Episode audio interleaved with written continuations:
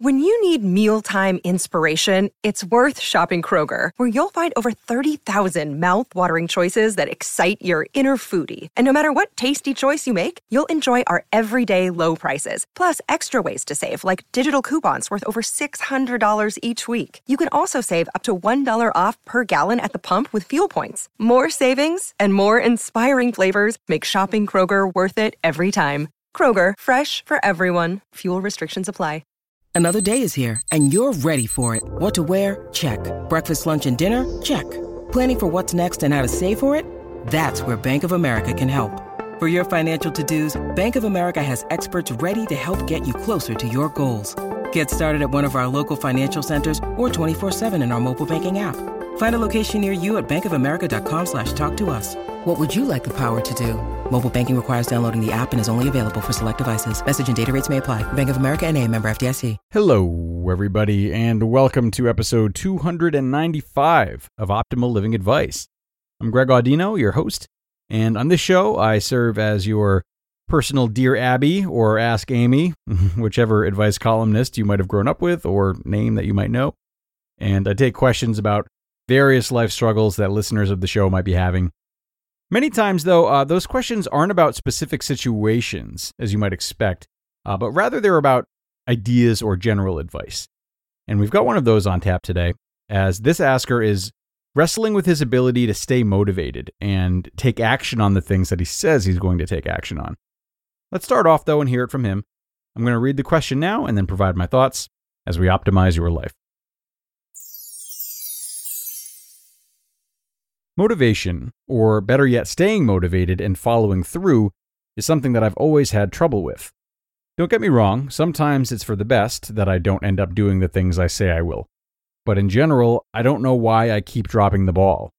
Maybe this sounds dumb, but I'm wondering if you know if there are any tricks for motivation out there that we haven't heard, or tricks that can work for not just one situation, but someone like me who always finds themselves not following through. Not dumb at all, Asker. Thank you for sending this in. It's a good question. So, if you've listened to OLA for a while, and certainly if you listen to Optimal Living Daily, uh, you will have heard a lot of different tips and tricks when it comes to staying motivated. And like you said, following through on things that you get so amped up about. There's no shortage of ideas out there or uh, supposed quick fixes, if you will, for maintaining that motivation that so many of us desire. And while many of them are good and very helpful at times, unfortunately, what tends to be missing more often than not is one really vital piece of preceding information. And that is that we aren't meant to always stay motivated and follow through. I like what you said about how sometimes it's for the best that you don't end up doing things that you say you will. Not only is it for the best sometimes, but other times it's not possible anyway. Because just like everything else, our levels of motivation exist on a spectrum. It's not just sheer motivation or bust. It's how does your motivation to do W hold up against your X priority, or how the future of Y pans out, or how exhausted you are after Z. Motivation is always due to be in flux, because as life changes, so too does our amount of resources, our amount of enthusiasm, our values, etc. So, we have a lot of stimuli working for and against our motivation to do certain things. And normally, when there's something we really want to do, or we get upset with ourselves about not doing, it's because those stimuli are kind of working in tandem. And this is where we often get ourselves into trouble. For example, we get we get excited about dressing better because our new partner is really into fashion but we don't actually care about fashion. We're just lonely and are actually motivated to feel connected, even if it means selling away our own desires. So, Asker, before considering how to become more universally motivated, I would advise you or anyone else to think critically about how much you really care about what you're trying to start doing or what the true motivation is. It's easy to spend a lot of time doing or dreaming about doing things just because they've been pumped up by those that we want recognition or love from. This is how we start to lose track of our values and therefore ourselves. We don't follow through on things for many reasons. one of which is because we simply don't believe in them as much as we think we do. So start by knowing your values and deeply questioning your true care about what it is that you want to start doing. Now, with that being said, is there a way to sort of manufacture enthusiasm? Can we induce ourselves and generate more desire than might be coming to us? Well, there might be one trick. There is a strategy that we might deploy known as the Ulysses contract, also known as the Ulysses Pact.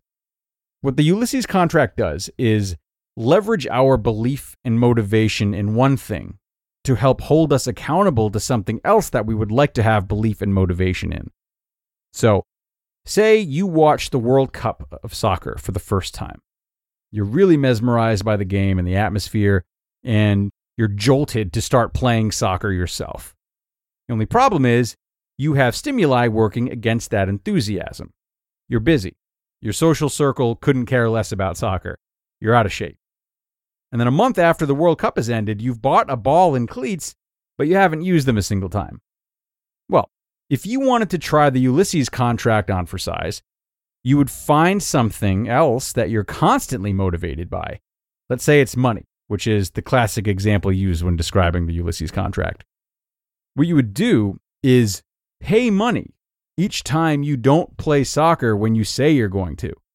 So you might go to a friend Tell them you're going to play at the park each Saturday at noon for the next 10 Saturdays, and then give them 10 crisp $50 bills.